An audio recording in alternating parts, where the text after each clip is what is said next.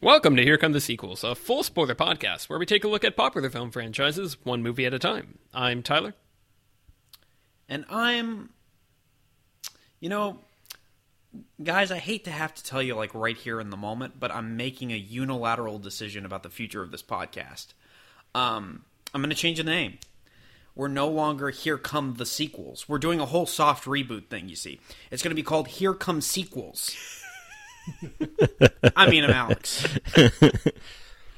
And over here from my bunker in the south of France, it's Britain. Just kidding, guys. A little audio humor. It's me, Britain, recording from my own home. Should we go ahead and address the... The best part is you scared us for a second there.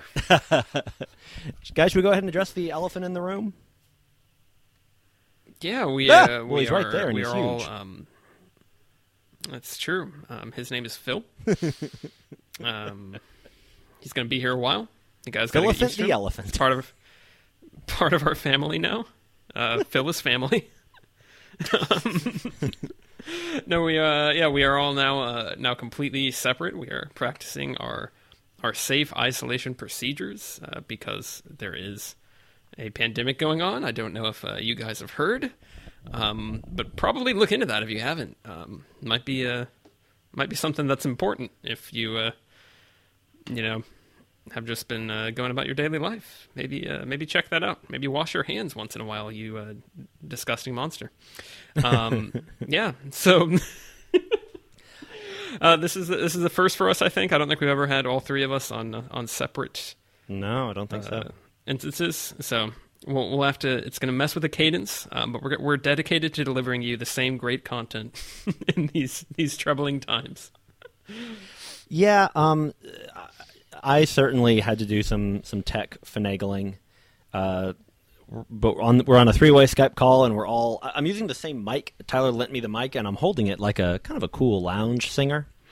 Sure. You know, kind of an easy posture, kind of leaned over. But if the energy seems a little weird, it's because, one, there's a pandemic, and two, we're all in separate rooms. So we hope that won't affect y'all's enjoyment of the show too much, but... Hey, let's just get on with the show, right? Like Nirvana said. Alex, what movie are we talking about this week? Correct. We are talking about Fast and Furious. Not the Fast and the Furious. Fast. Not the Fast and Furious 4. Correct. Not Fast and Furious, which is a massive missed opportunity. I really wanted Fast and Furious, The Revenge of Vin Diesel. That would have been the full title I would have recommended to the studio. There's a wonder I'm not working there. So Fast and Furious, directed by Justin Lin from 2009. It has a 29% critic score on Rotten Tomatoes and a 67% audience score. All right. That's lowest for critics and... I think it's second lowest for audience of interesting so far. Yeah, that's different. Well, I guess these critics harsh. Are probably or must be getting paid by like the submarine company or something to hate cars. That's probably true. Tyler, what is your best and worst thing about? Oh wait, I got it. They're being paid. They're being paid by Maritimeville to hate DC Dakars. Hey guys, sorry, I think my mic cut out. I said that they were being paid by Maritimeville to be mean to Dakars.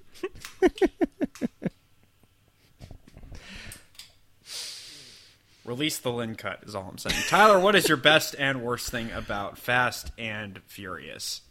Yeah, I think my best thing is probably the confidence of the movie. I think that it is of all these movies, it is the one that most knows what it wants to be. Where I think a lot of the other ones were kind of a little more. I don't know, we're just trying something and throwing it at the wall, and who knows what's going to end up happening. This one felt a little bit more like, okay, so we actually have a plan, and we want to execute that plan. And I think on the flip side of that explains with my best and worst thing, in that I think it's probably the most competent of all of these, but I think it's also the least interesting of these first four. Yeah. It's the first one we were kind of surprised by because it's a little bit more heartfelt. There's a little bit more going on in terms of character, and we weren't really expecting there to be a lot of quiet moments to reflect on the relationships and everything.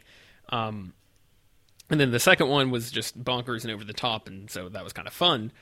And the third one, I think we weren't expecting it to be any sort of competent. Yeah, just because of what the reputation was that it was very much just a random side entry that was generally considered one of the worst ones. And so all of those had different interesting things to offer, where this one I think was the most okay, this is probably more or less what we expected from this franchise. We haven't introduced any of the zany casts that we're looking forward to in the future in terms of your Jason Stathams and your Dwayne Johnsons and your Helen Mirren, maybe, I don't know. That zany Helen Mirren.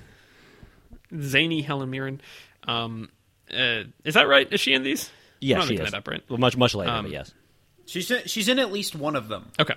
But there's just a lot of other, cast members where you're oh, they're in this? And this one did not really introduce anybody new, while also it was just kind of okay, we're bringing everybody back, which I'm sure at the time was really cool and exciting, and I think it is neat. It's neat how they bring that back, and I love how this actually pays attention to the continuity of these crazy, because the first three very much feel we're just trying something new because for some reason people keep giving us money to do these things, where this one is very much, oh, we can make a franchise out of this, and it was successful. It was, I think, it made far more money than any of the first three, on the same budget as the third one, something like that. And so it did its job, and I think it got enough people invested in oh, I remember these characters, this is kind of neat. But yeah, I think it plays it pretty safe. It has some neat stuff to offer in terms of paying heed to what came before it.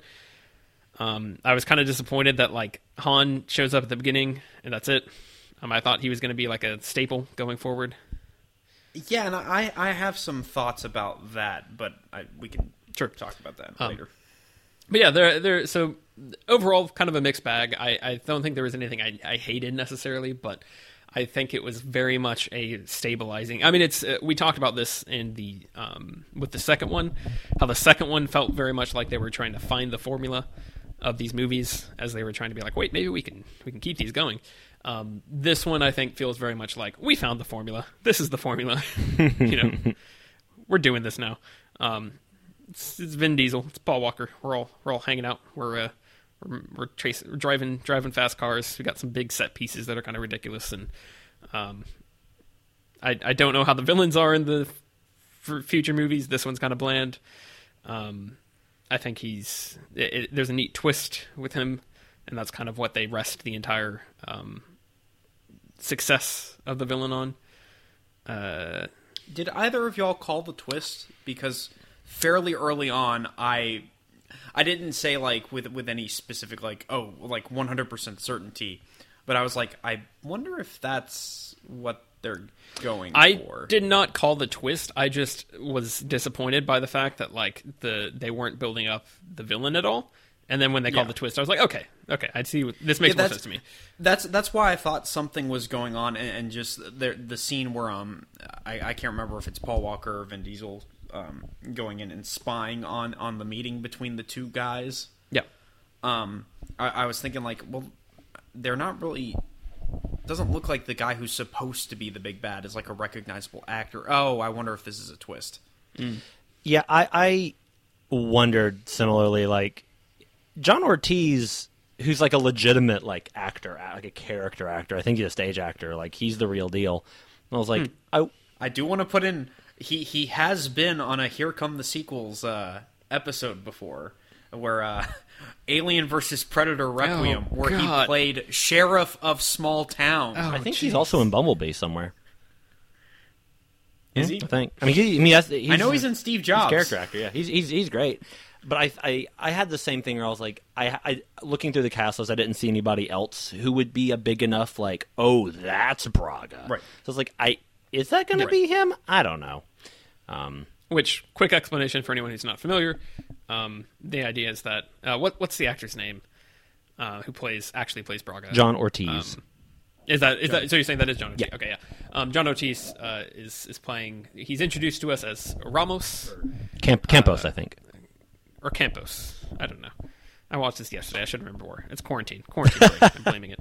But the basically is built up as like, oh, he's the second in command to this dark, mysterious Braga figure, and he's the guy that they're all trying to get. And then it turns out that he is actually Braga, and so it was this big switch and fake out, and so he gives them the guy that was pretending to be. It's a real Natalie Portman and Keira Knightley and Rose Byrne in Phantom Menace, you know, or Attack of the Clones, or whenever that happens. I don't know. They're all the same. I forgot Rose Byrne was in those. Was one of those. Yep. She's so great. And she has two scenes. Correct. Maybe one line of dialogue? Is she one of the ones that gets killed? No, she's the one after one of them gets killed where she's like, I'm afraid for your safety. Don't go with Hayden Christensen. He might murder you. With love. Yeah, Britton, what's your best and worst thing? From Naboo with love, you know what I mean? Sorry, I should have not put my Funko Pops right next to my computer. I'm so distracted. They're all really dusty, so I keep being like, I gotta clean off Donal Logue from Gotham here. What? I got a Funko Pop of Donal Logue from Gotham. He's awesome. Britton, stop it. Okay. Sorry, he was falling into Jyn Erso. Basically, and who wouldn't? I think my best thing about... No, let me do worst first. My worst thing about this movie is going to be just... I mean, we already kind of touched on it, like the overall sort of dullness of it. But that said, I think it's maybe the most competent of these movies so far. In terms of overall craft, I think it's the most... Certainly most confident, but also the most competent. And I think that, in a way, it's like... competent. It's competent enough to not be bad, but not. It's not crazy yet, so it's not that interesting comparatively. Where in the previous ones, it was like it was more. It was more. We had different expectations, and in this one, I was like, yeah, okay, this is a pretty straight ahead like movie, but you know, I'm ready to get to the sillier stuff. I'm ready to get to wilder stuff. I mean, like I was hoping that Tyrese and Ludacris would be back. Same. So maybe in the next one. Yeah. But that said, my best thing is gonna be that Vin Diesel is a detective in this movie, essentially. And there's like this amazing sequence where he's been told that Michelle Rodriguez has been murdered, and so he goes. He's like, "I want to see the crash site," and he goes to the crash site, and he just stands there and looks at the ground, and the camera's like spinning around, and he like has these flashes of the crash and what happened. But it's amazing. Like I literally expected them to show you like the tracks on the road like light up and lift off the ground, like he's a CSI or A Beautiful Mind or something. And then to walk around like there's two cars. They went this. There was a struggle, and it's just it's. I was so, totally waiting. It's so silly. I was totally waiting for Vin Diesel's detective vision to pop. Yeah, exactly. He's using his Witcher senses. For sure. Like, I held down both triggers or something, and then he just, vroom, what's this over here? And then at one point, he, like, reaches down and touches some, like, chemical, and he's talking to, I guess it's Jordana Brewster. He's like, only one kind of chemical produces that sort of effect. And I'm like, whoa. If Dom is a chemist, we got to make a whole different movie. Yeah. Roll that back. It was so great, and that was really that. He's just like, all the scenes where he was just working the beat and hitting guys named Daniel Park or whatever. That's one thing, but when he goes full CSI, but not really, I thought that was just delightful, and I wanted that movie.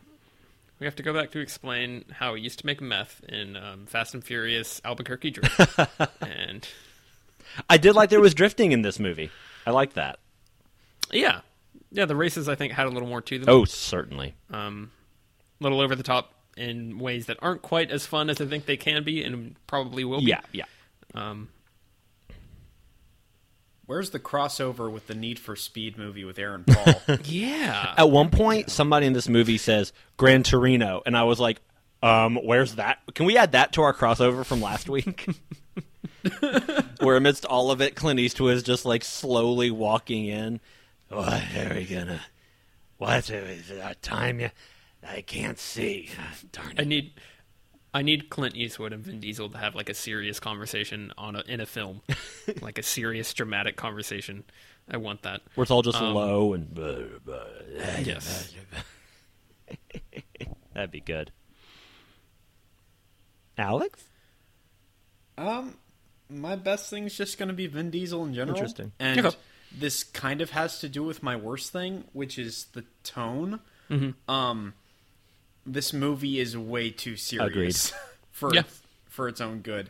This feels like they watched The Dark Knight and said, we can do that. Sure. Like, I felt like there was a serious lack of humor in the movie and just, like, no self-awareness, no sense of fun with any of the action sequences. It just felt like, oh, we're just doing, like, a straight-up crime thriller. Yeah. Yeah. And that's it. And there was at least a sense of levity in the other movies. Even in the first one, it was kind of, like... soapy, which I think helped, and this one is soapy, but it's like it doesn't realize it is. Yeah, and I think it also helped that it had like the early 2000s cheese. Yeah, definitely. On top, definitely. Of it. But this one was just like it was uber soap serious. And cheese. It yes, it felt like movies that followed Batman Begins or Casino Royale, where it's like, oh no, we can do like the super serious Jason Bourne thing, but. None of them do it right. No. Like I'm thinking of this. I'm thinking of like Terminator Salvation, where it's just like overly serious and dark. I'm thinking of like the Taken movies with Liam Neeson. Just a lot of these lesser tier action movies that try to go for this kind of thing. It's like, guys, you're a dumb movie with race cars. Like embrace that you're a dumb movie with race cars. Yeah. That being said, I think that the only performance that really is able to kind of surf that wave is Vin Diesel. I think he's able to handle the dramatic stuff and being serious a lot more than everyone else. I think Paul Walker is severely limited in this movie by not being able to have any fun. There's a couple of moments where it looks like he's starting to have fun. I'm like, oh yeah, that's the Brian O'Connor that I remember. Yeah. And then he just becomes FBI agent man again. Yeah. And I'm like, you could literally cast anyone in this role, which is disappointing. I think the script really helps Vin Diesel. I think this script is what he should be having as opposed to what he had in The Fast and the Furious, where there were a lot of moments where he had, like, there is that one big monologue he has where he's talking about how his dad died, and he's, like, having this very, like, drawn-out, like... Very melodramatic, eloquent, sort of flowery... dialogue, and it's like it's not working. This is not this character. Whereas this is not Dom Toretto. Okay. I mean, I joked about like the Witcher senses thing. If anyone has played The Witcher 3, most people have in general, or at least are familiar with it. He always talks in this gravelly like voice, and he just says these short quippy things. That Geralt's main character does. Yeah, and like we said about how he's looking at the ground. He's like. This chemical came from this guy. Must come from this guy. Like they give him a lot of just a snappy like one line, just sort of get through it, and allows him to sort of play into that like I'm a big, muscly, mysterious, gritty, twisted man. It would have been great if he had gotten up from that and been like, this chemical probably abruxa. I'm gonna need to use grape shot or maybe form a potion. I wasn't as on the side of Vin Diesel in this. I think it's because his performance was dramatic in a way that to me read more soapy, and I think if the movie's tone had played that more deliberately, it would have worked better. Because there's a lot of his performances staring into the middle distance and thinking, and I'm like, okay, but the movie like it's. And it wasn't over the top in that he wasn't campy. I think soapy's is the best word I can think of for it. And I kind of... Sure. If the movie and his performance had matched up better, I think we would have hit exactly the right tone. I'm not saying you can't have pathos to this, and I'm not saying there can't be sincerity, but I think the way he was playing it, it was still more like that first movie. And this movie didn't have that right tone yet.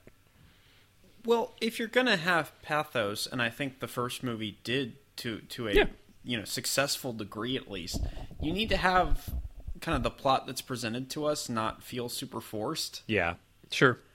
I think just having the major thrust of the movie being Michelle Rodriguez's character getting killed off screen, and the way that's edited, I found very strange. Yes, to the point where I thought there was going to be a twist where like she was murdered by someone else, because when we see the flashback, it's when Vin Diesel is doing his little investigation and he's imagining what happens. But then it's just, oh, that's exactly what happened. And maybe I'm mistaken, Alex. I think you know more about this franchise, but I was under the impression that she comes back at some point. I guess we don't want to get too far into that. Britain said soapy. Accurate. Okay, yeah, and that's the entire movie I was expecting like, oh, there's going to be a twist where she comes back at the end. No, yeah, it felt like an X-Men 3 scenario, right? Where in that movie Cyclops gets killed literally off screen, and you're watching that whole movie going, he's coming back at the end, right? Like there's got to be something heroic. Else. You're not being that lazy and just trying to knock off a character for easy dramatic effect, right? Yeah, yeah. And not even, but then that's like what they do, at least for this movie, an impactful scene. Yeah, yeah, it was strange. And also one thing that really bothered me: we haven't seen Letty in 2 movies. Yes, and even then, she was just a supporting character in the first one. We don't really have much of an emotional attachment to her. If she were in those other movies and she really built up a camaraderie with Paul Walker's character or anyone else involved in those movies, then her dying would actually matter and have us. Like I said, it just feels like a cheap plot device to get us into this movie. Yeah, and I think that's a good jumping off point, because I think the first place I'd like to go with this is just talking about the cast, like one by one, because I think they kind of mishandle everyone in different ways, except for maybe Vin Diesel. No, I agree 100%. Because Letty, Michelle Rodriguez, like I was excited to see like the crew back, and there's the bit early on where Vin Diesel is like, okay, I'm leaving her. I'm leaving the old crew because I'm the heat's on my trail. I can't get away from him. And so he packs up and leaves in the middle of the night. And I was sad because I was like, oh, well, like I would like to see him continue to interact with her. I would like to see her continue to act with Han. And then Han's out of the movie completely. He has a reference where he's like, oh, I hear they're doing some cool stuff in Tokyo. And I was like, no, don't leave. I'm going to go ahead and just say spoilers. He comes back in later movies. I figured he would. I figured that he wouldn't be that much of a fan favorite if this was the last time we saw him. I'm wondering if the idea was they didn't know if they would continue using him at this point, so it's just kind of like, oh, now he's going to go do Tokyo Drift, but then this movie is the most successful of all of them, and then they make a sequel, and they're like, no, we can extend this, it's fine. It's a really interesting thing, and I can see where Justin Lin was kind of like stuck with this, because this movie does feel very respectful of the 3 movies before it, and I could see how he maybe was like, I don't want to shove Han down people's throats because speak for yourself. Introduced him to the last one. I don't want to take him. But that's my point, is that I think he should have trusted in the fact that he made a character that people like to see, and that's kind of interesting and fun, and that would have been really nice to have as a supporting character to these other 2 actors that we're finally bringing back for this movie. Like I think he should have steered into that more and been more confident in creating that character, because it feels like in this he was like, I just want to make a kind of a cameo for this guy. Well, I'm wondering if another potential thing, and this is something I think about with just prequels in general, we already know what's going to happen to Han, so not a whole lot. Maybe that was his thought process, and obviously apparently that kind of thinking ended up being proven wrong, but yeah maybe thinking that, oh, people are not going to be interested by that's fair. Yeah, everybody knows that he goes off and dies in the other movie, so let's just have him here as a fun wink and nod to anyone who actually watched Tokyo Drift and send him on his way. Yeah. Then we talk about Vin Diesel, talk about Michelle Rodriguez. Fridge. They put her in the fridge. Pretty much. Yeah. I mean, well, I think, Alex, you really hit the nail on the head with Paul Walker, is that he doesn't really get to have fun. Like, that was one of the best parts about the second one, is that it's him and Tyrese having fun. Driving cars and hitting the bars, like it was enjoyable, and he's a funny, fun, charismatic guy. And in this, all he had to do was just be the lead of any cop show. Yeah. I mean, there were a couple of token moments that I liked, like when he gets to choose from all the cars that have been impounded by the cops, and he's like, oh, I want all three of them. I like that. Or the wonderful callback to the first movie where after they drop off the car with all the money at impound, and he goes, you know what this means, you still owe me, owe me a 15-second car now. Because you blew up mine. Should have told me you were going to blow up mine. And then Vin Diesel just immediately goes to the nearest car and like punches the window in, and he says, here's your car. Yeah. That was great. Do more of that. I think another thing I seriously considered for my worst thing is the fact that the movie expects us to continue to believe that the police force would take Paul Walker back. Sure. Yeah. The federal government. He's the FBI still. Yes. Like, I know that's suspend why I appreciate... disbelief. There's a point where it's like, they continue to, like, he goes away with Vin Diesel for a while, and then he's like, I'm making a deal with Vin Diesel for you guys to, like, capture this other guy. And it's like, this is not a thing that, like, I don't know. It pushed it far beyond my willingness to go along with it. I will say, I got a cathartic bit of glee when that guy who's kind of his opposition at the police force or the FBI is, like, badgering him or whatever, and he just shoves his face in the wall. I got a little bit of glee out of that. Shay Whigham. He's in Joker, right? Mm-hmm. Isn't he a cop? He's one of the detectives, yeah. Okay. I see. Yeah. Anyways, yeah, I appreciated at the end they definitively went, no, he's left like law enforcement, and he's just going to hang out with this crew now. Mm-hmm. I appreciated that they aren't going to stretch it anymore, or at least knock on wood, who knows? Theoretically. They could start the next movie and be like, all right, O'Connor, you're back on the force. Yeah. Especially there's a new villain in town. He's calling himself Mr. Freeze.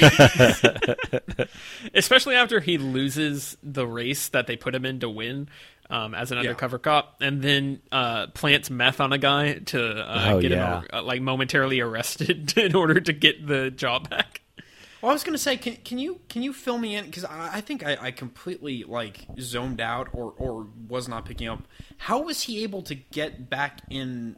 Because John Ortiz's character, after he lost the race, he set a raid and he went on the raid to the guy Dwight, I think the guy's name was Dwight, who is the guy that was like mocking him while he was going up to the race, and had like all those ladies around him. And he framed that guy. Yeah, he frames him and he throws the meth in his apartment or whatever, and he's like, "Now we found you with meth." And later they talk about he's talking to Vin Diesel. Or maybe someone else, I don't know. And he's like, they're like, oh, you know, that's never going to stick. And he's like, it doesn't have to. I just have to get him out of the way so that I can take his spot. Because Dwight was one of Braga's drivers. Okay, so since he came in second place, he's just they gave it to him because the other guy got arrested, and so they were like, well, we don't know if we can use him. A little bit of video game logic, but I can go with it. It's like when you make a reservation at a restaurant, but they don't have enough space, so you're on the waiting list, so you just go to the next person on the reservation list and plant meth in their apartment. But joke's on them, you get to eat at Applebee's. Britton, something tells me you're speaking from personal experience on this. Hey, man, quarantine rules. That might be one of my favorite jokes you've made. What happens in quarantine stays in quarantine. I should hope. You know what I mean? I should hope it does. That's kind of the point. Quarantined at the Applebee's. The Britton story. I almost said your last name. I've done that before. Fun fact, the guy, Dwight, is played by actor Greg Sipes, most noted for being the voice actor for Beast Boy in Teen Titans and Teen Titans Go. Fascinating. Yeah, he is the Beast Boy. Yeah, well, that's neat. So that's kind of fun, right? That's a fun fact. Hey guys, little social distancing fun. So next time you watch Teen Titans Go, you get to know that Beast Boy wore a bad hat and was annoying in a movie.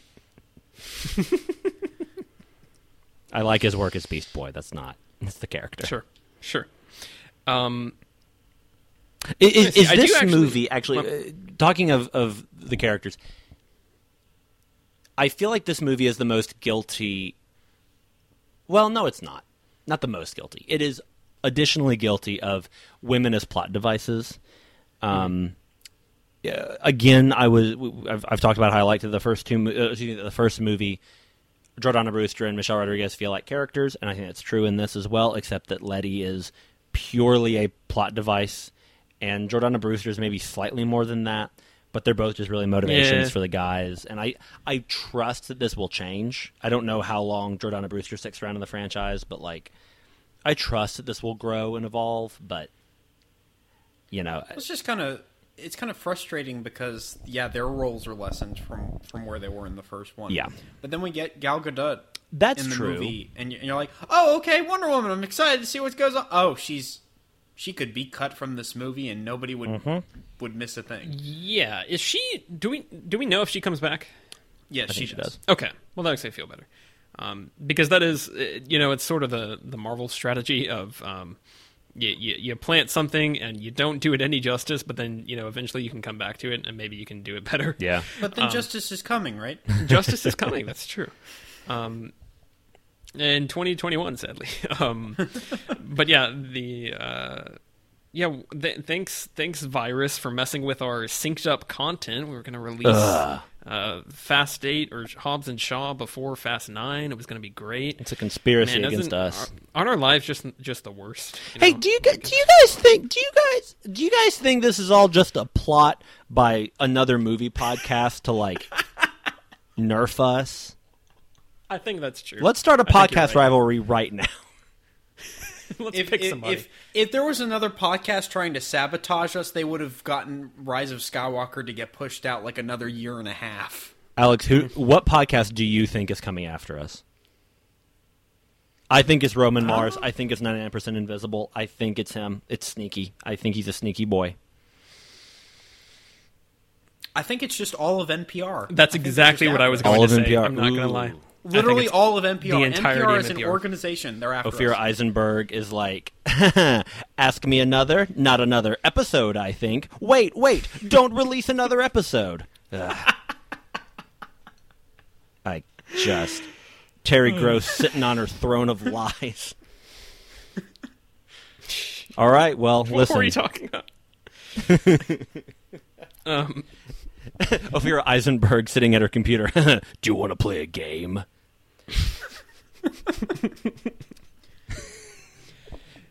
I think it's more just... It's a musical parody game where we took... Would you guys like to play a game today? Yeah, do you guys want to play a game? This is a game called Social Distancing where we took social network titles and replaced the middle syllable with a yacht rock anthem from the late 70s, early 80s, and made it also...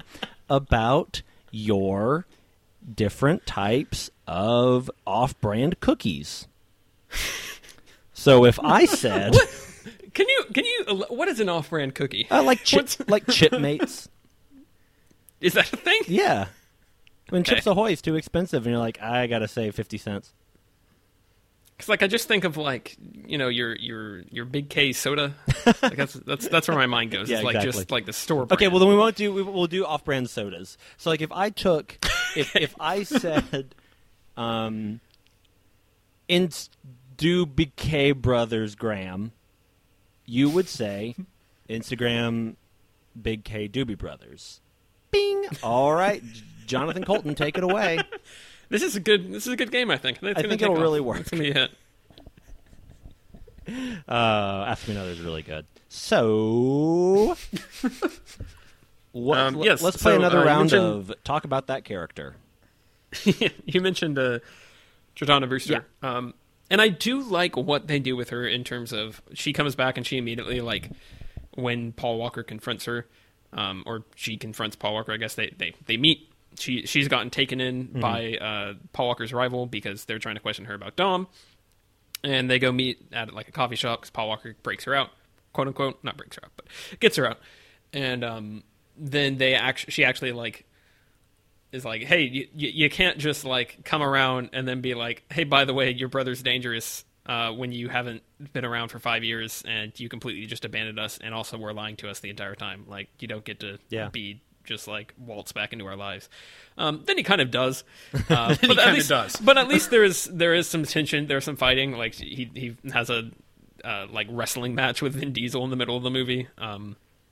when Vin Diesel realizes that like he is partially responsible for Letty's death because he or Letty came to him about getting in with Braga to create. This movie has a lot of weirdly like intrinsic. That's not the word.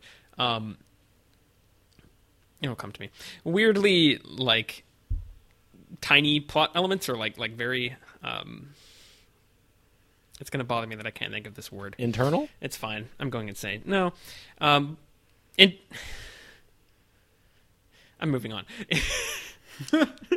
Some weirdly, like, specific plot elements. Like, there's just a lot of very specific movements in terms of how characters pull things off and, like, what they're trying to do and what their motivations are. And it's a little bit too plot heavy. Yeah, like 15 minutes into the movie, they've set up like six threads in like three countries. Yes. Like I said, it thinks it's Dark Knight, but for Fast and Furious.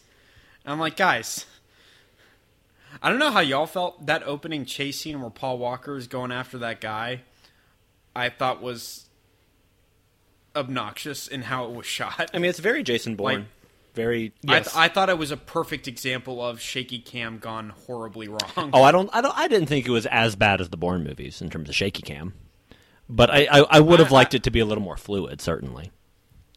I don't know. I think the Bourne movies actually do a good job of at least keeping a good sense of geography, and there, I think there's a method to the madness with that there isn't with a lot of movies, action movies post the Bourne movies. Sure. Yeah. We talked about that with, never mind, that was pre-Bone. Quantum movies. Of Solace? No, I was going to say with the other one that came before it where we mentioned that. Not Die Another Day, but one of the other ones. Tomorrow Never Dies, maybe. We mentioned that felt like a similar vibe. Sure. I don't know. It's fine. Listeners, if you were playing along with What's That Word Tyler Forgot This Week, the word was intricate. Oh. So if you... if you guess that, you get 10 Tyler points. Very proud of you. Yeah, but that is really the problem with the movie, I think, because the plot is so intricate and it wants to take itself so seriously. When I don't really care that much about the characters and I don't really feel the emotional investment in the drama, all that stuff just grates on me very, very intensely. Yeah. Unfortunately, I was just kind of bored through most of the movie.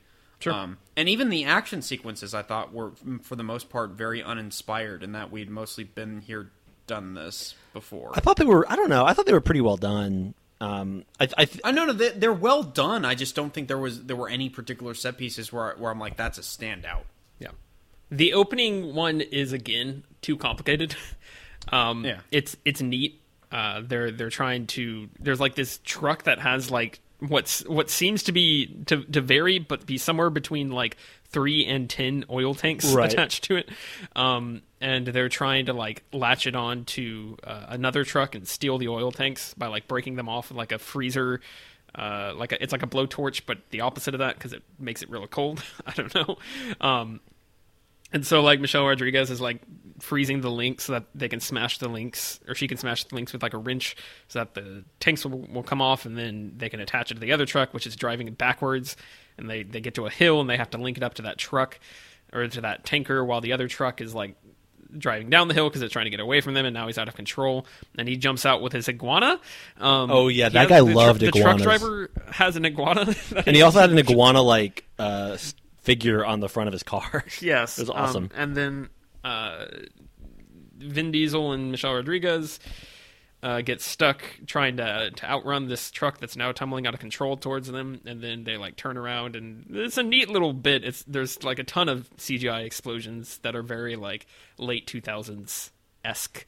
The truck like hurtles over them as Vin Diesel drives at exactly the right moment to avoid getting crushed by it and explodes in a big explosion. It's just like it's there. It's neat, but it goes on for like 10 or 15 minutes, and it's very complicated in a way that it doesn't need to be, as you can probably tell by me just trying to explain it.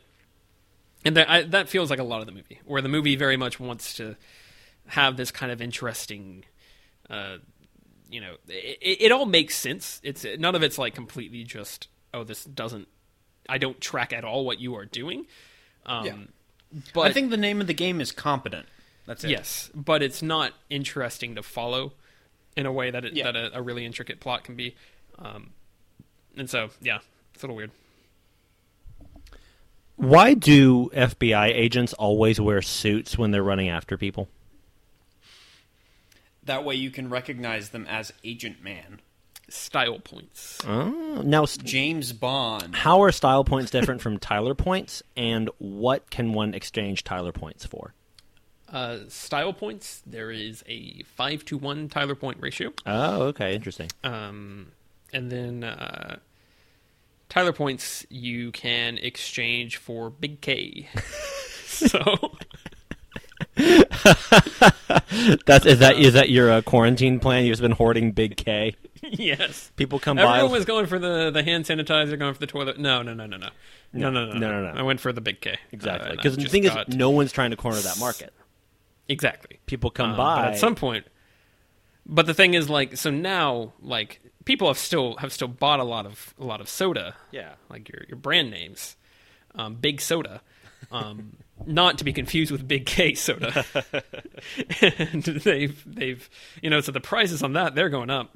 But then I've still got all this cheap soda I can sell, and no one's gonna, like, you know, expect it. So I can motivate people to get their Tyler points, because you can exchange 500 Tyler points for one can of Big K. Oh, you have them in cans? Oh, wow. Well, I've got the packs. Oh, yeah. And then the exchange, you know, obviously. They're not supposed to be for individual resale, but I'm not selling them. I'm exchanging them for Tyler points. So people, with their families and the kids are in rags, and they all show up and they're like, "Please, can we have some Big K? We've brought money and food for trade." And you're like, "No, you need Tyler points. You need to listen to the podcast." But what's a podcast? Every now and then. This is the far-flung future. Do you mean the old ones, the old scrolls? The ear scrolls? Yes. Oh, but certainly we have not earned the right. No. The keeper says we are not worthy. The keeper of the tapes, who is, of course, Terry Gross. And then, and this is my. It's my Logan backstory. This is how I go on a quest to go take down Terry Gross as an old man. It's called Mad... It's Logan/Mad Max, which would be amazing. Correct. Logan Max. I like that. Maximum Logan? Maximum Logan.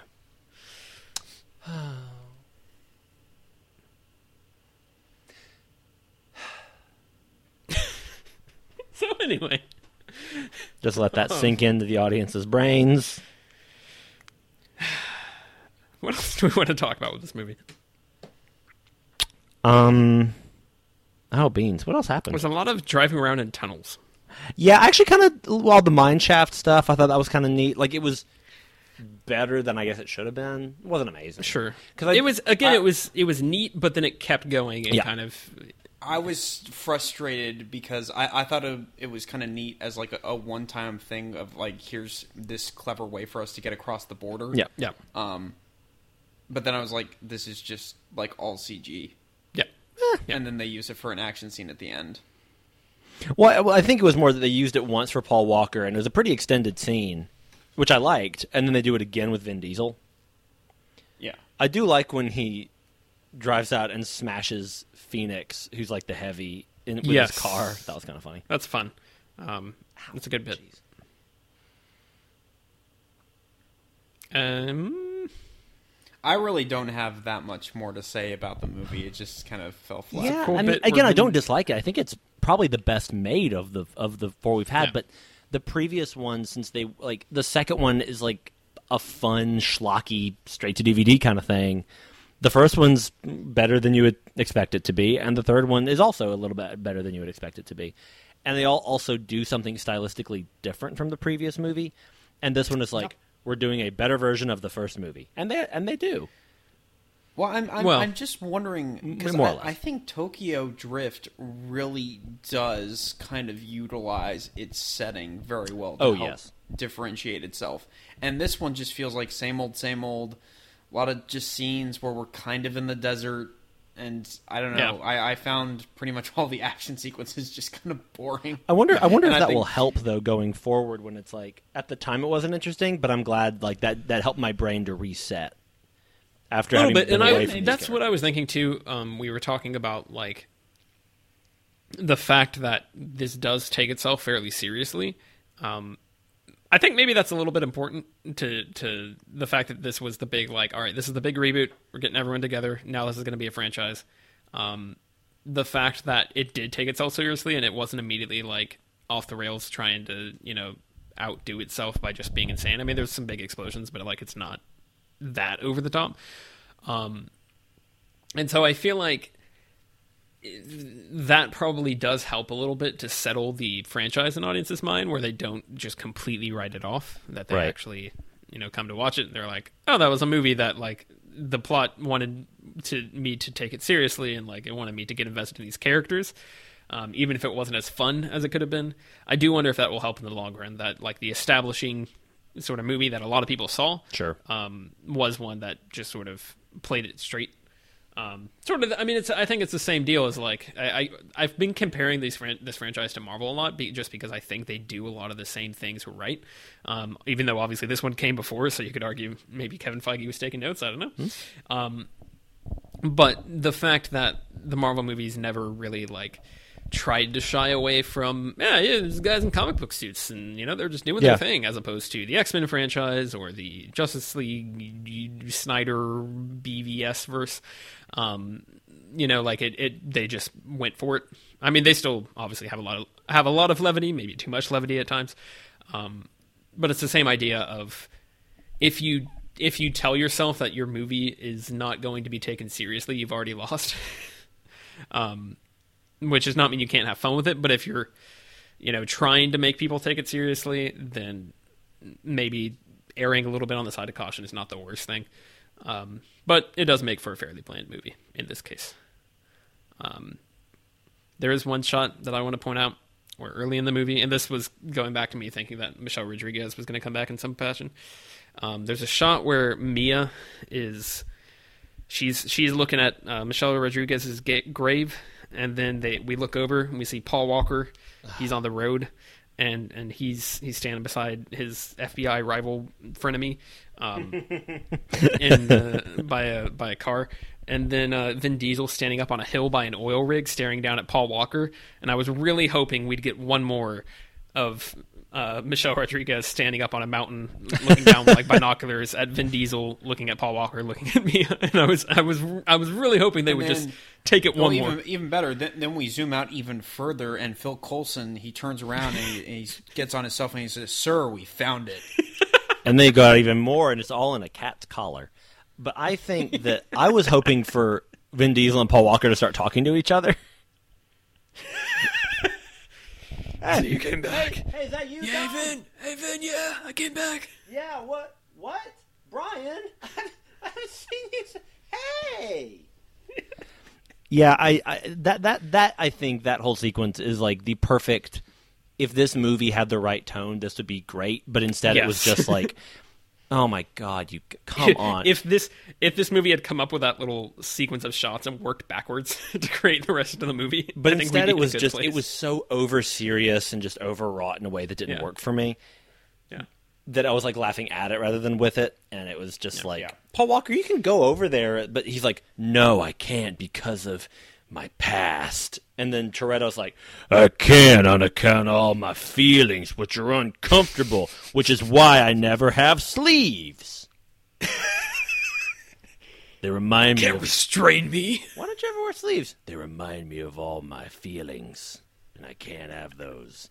Guys, if this is a family, is he Mom Toretto? No, he's definitely dead. Yeah. I know, it's a good pun. It's a good pun. Dadanic like. Toretto. Dominic Dadretto.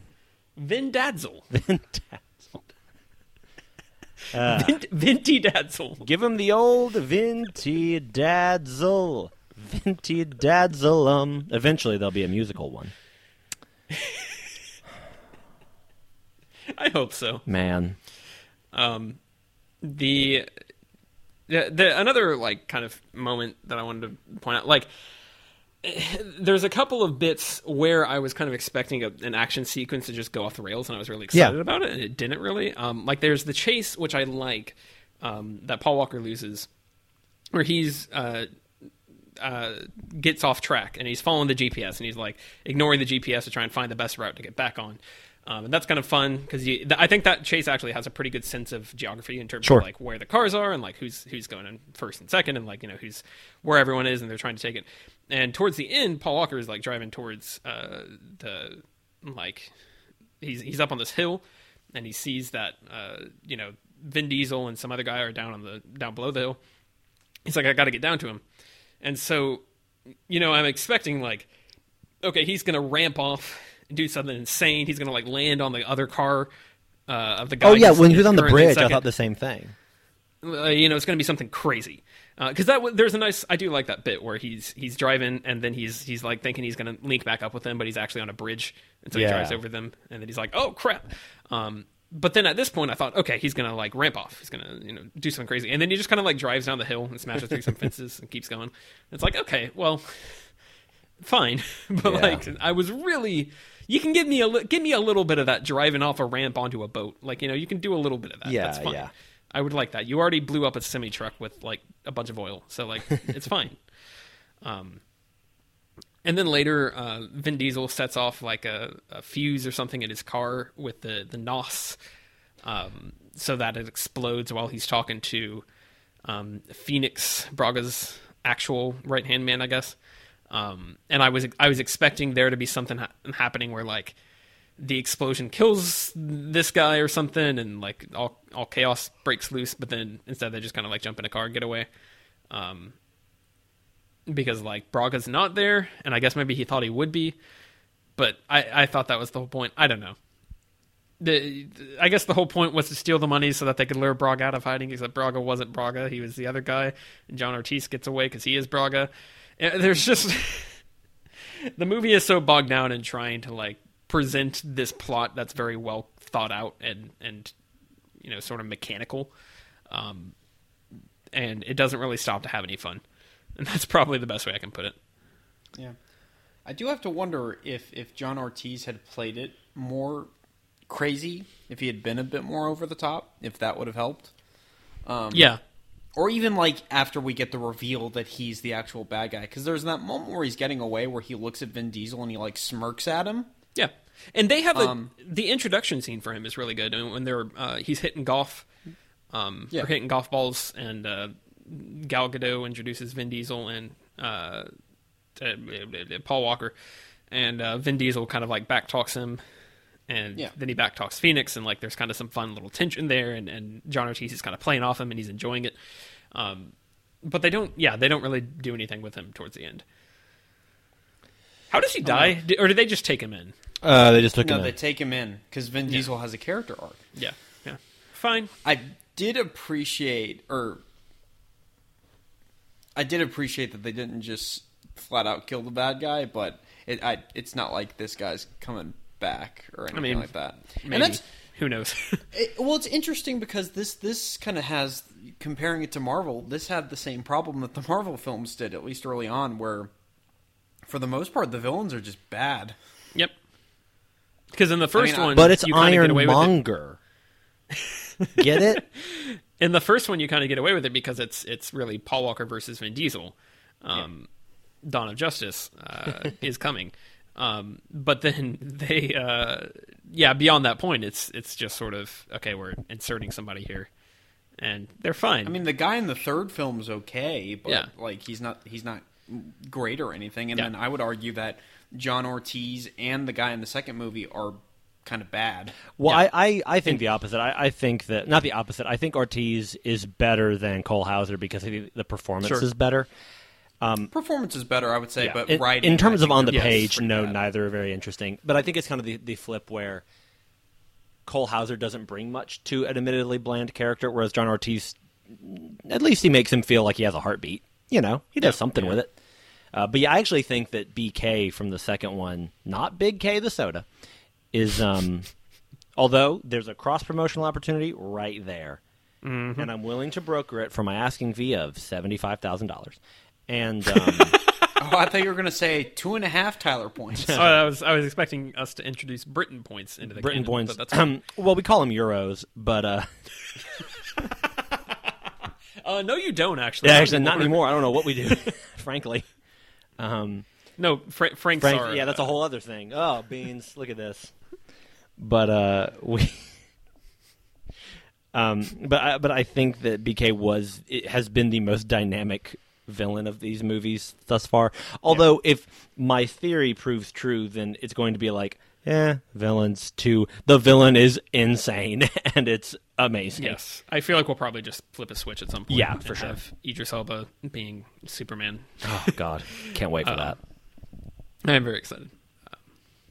Alex, did you feel better about the CGI in this movie? Because I felt like it was still obvious, but I blame it more on the time than on, like, an inability, and I felt like it wasn't, at least with the Nas, I felt like it was a little bit easier to take.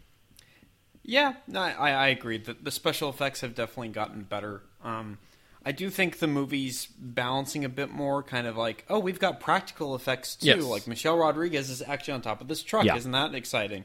Like they're taking advantage of that stuff a bit more, mm-hmm. which I appreciated, mm-hmm. but like I said, just the set pieces in general, like as ideas, I thought were just not all that interesting. Yeah, I think the balance is good, and I liked too that they only made us do, there's only one thing with the Nas and the race where they're going through the car, and it's so quick and so brief. Mm-hmm. And it's also another play on the relationship between Dom and Brian, which I, like I said, I wanted this movie needed to have some heartbeats, and that was one of the few times where I'm like, okay, they got something. Yep. Yeah. So Bloodshot's coming to VOD early, so we're probably going to do that one pretty soon. Yeah, I think so. I think that'll be next week. Yeah, that might be a good placeholder for F9.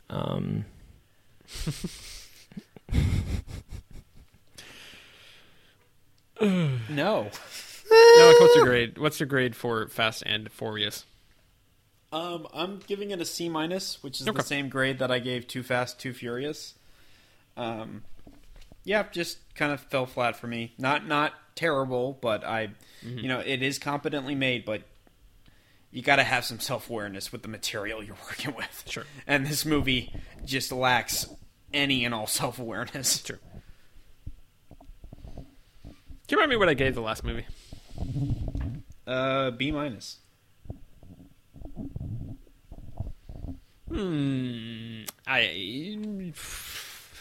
That's tough. I think I'm going to go B- for this one as well.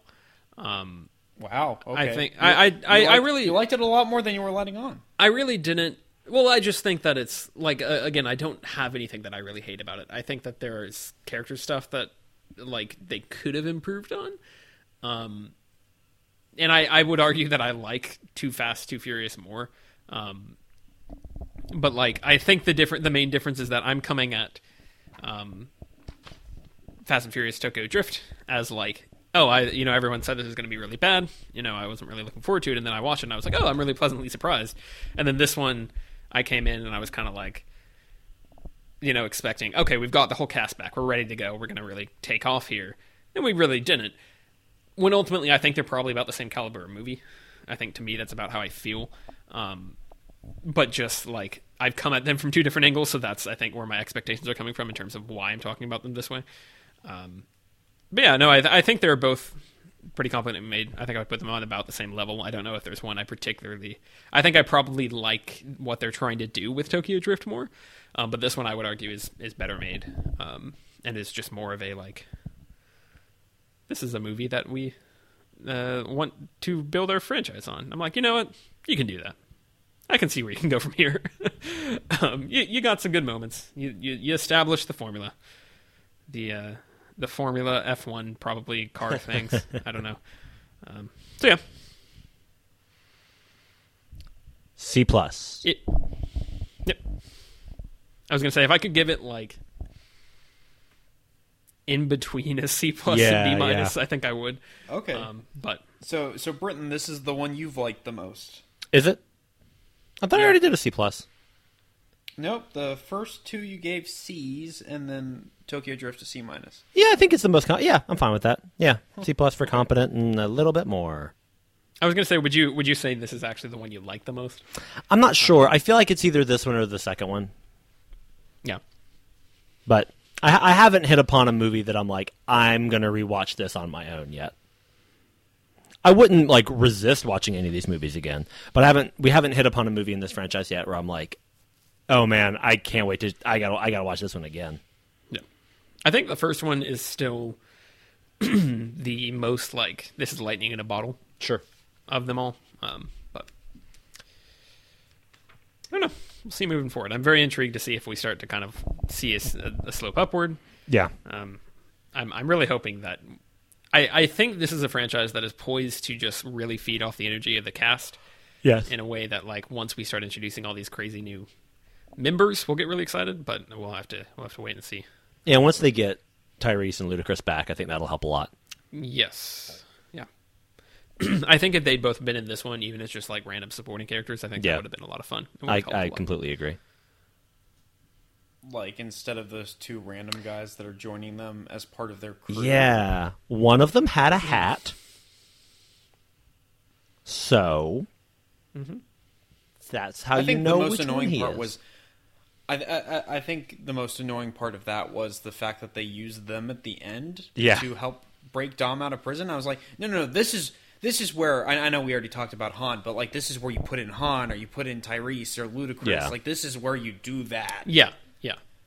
I did like that the way that ended of like, uh-oh, Jordana Brewster's got a car. They're going to break Dom out of that bus. Oh, yeah.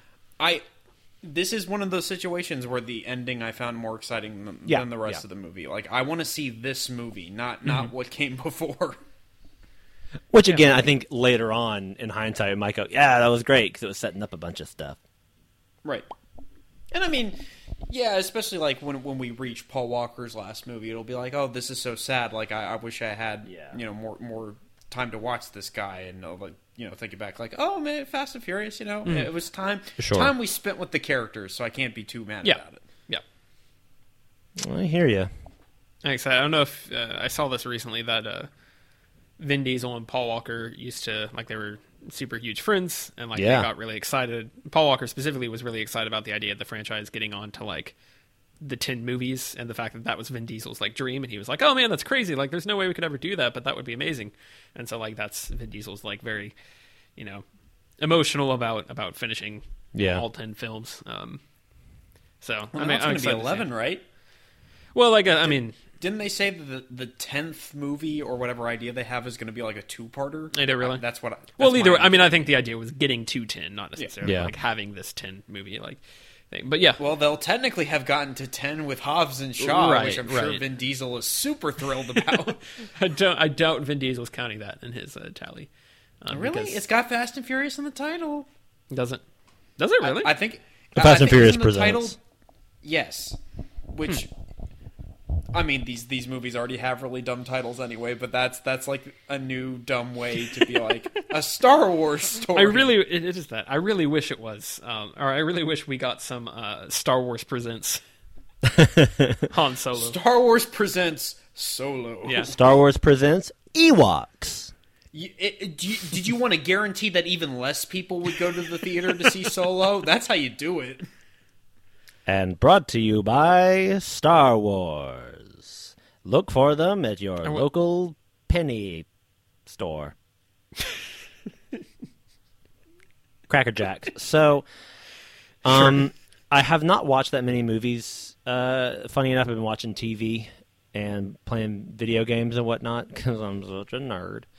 But I did watch one movie that I'm happy to recommend this week.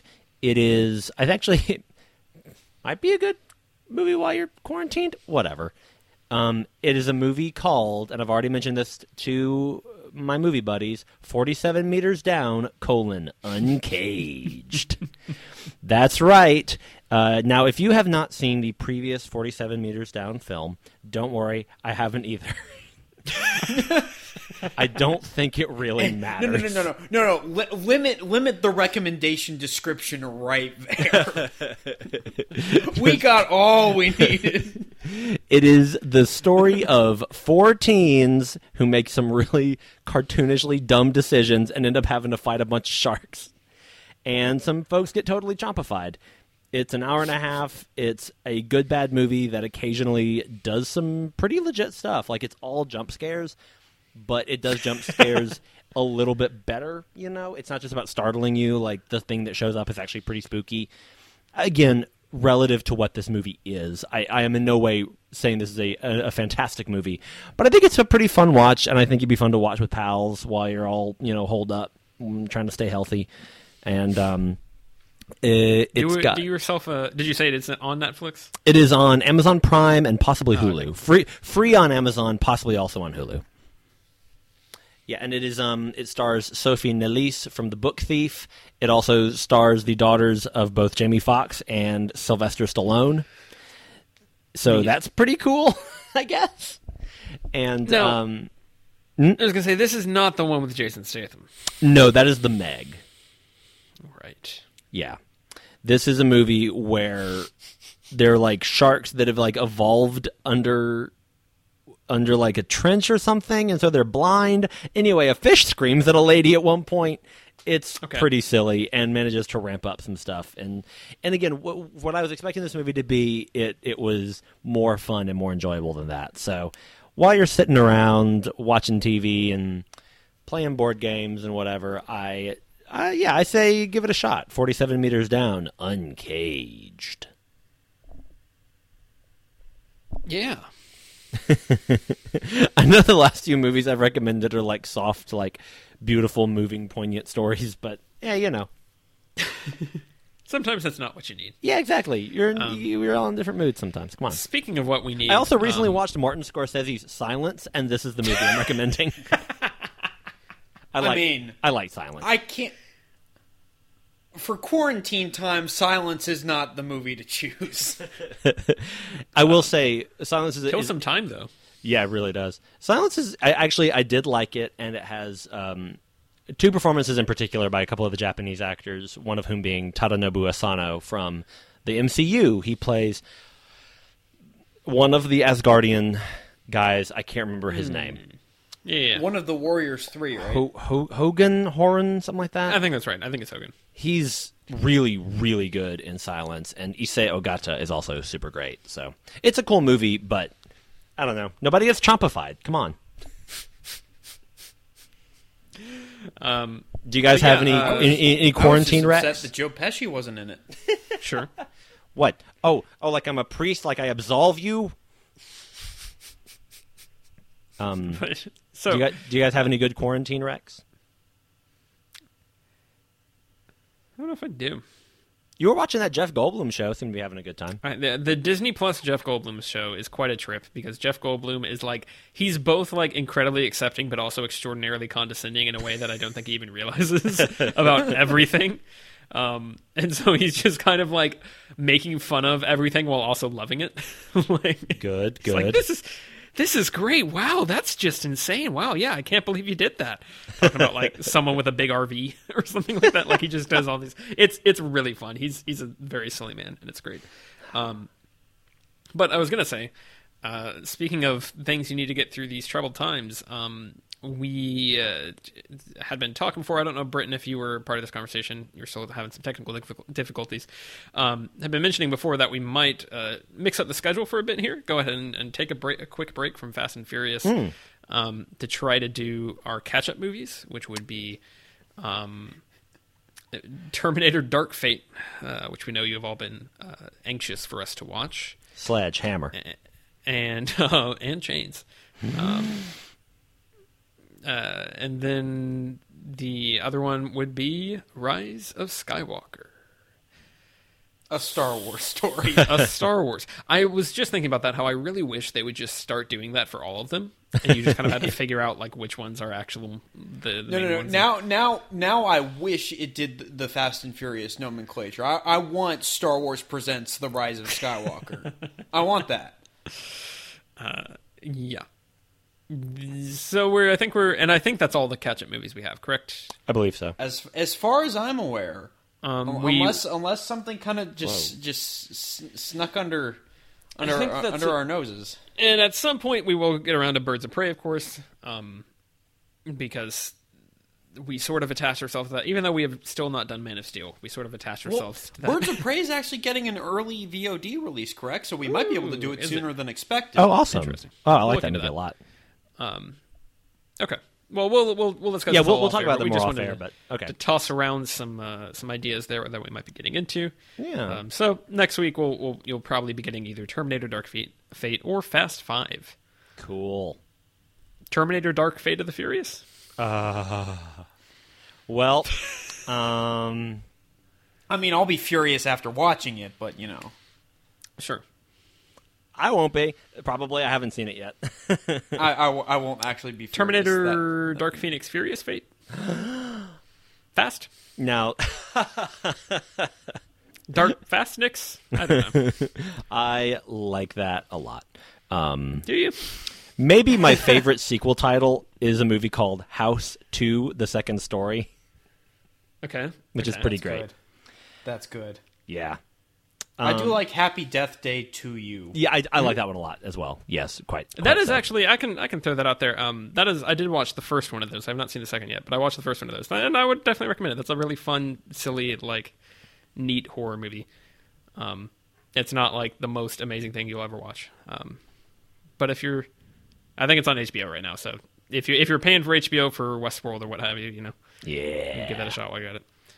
I guess my recommendation, it's not like a super cheery one, but Dead Poets Society, I recently watched again. That is good.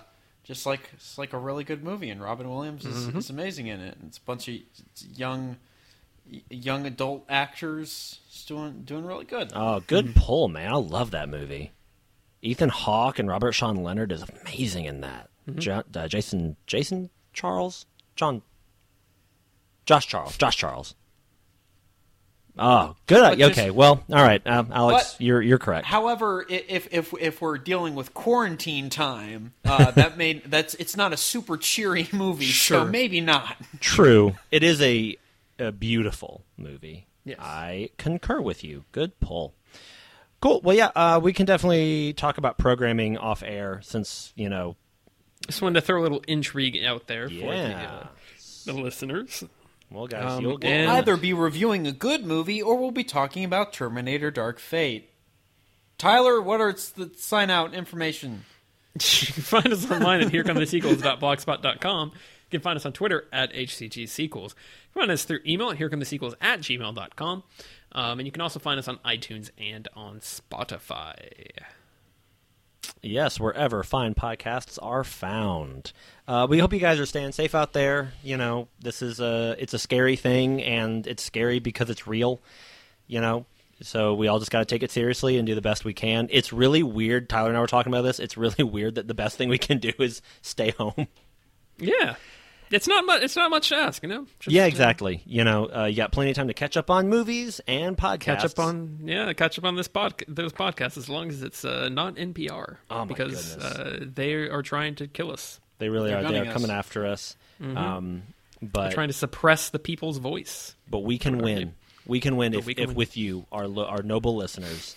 But yeah, I'm really glad that we got to work out doing this podcast. This is I've talked before about how much I love doing it, and it's nice to know that we can still connect even in literally very isolating times.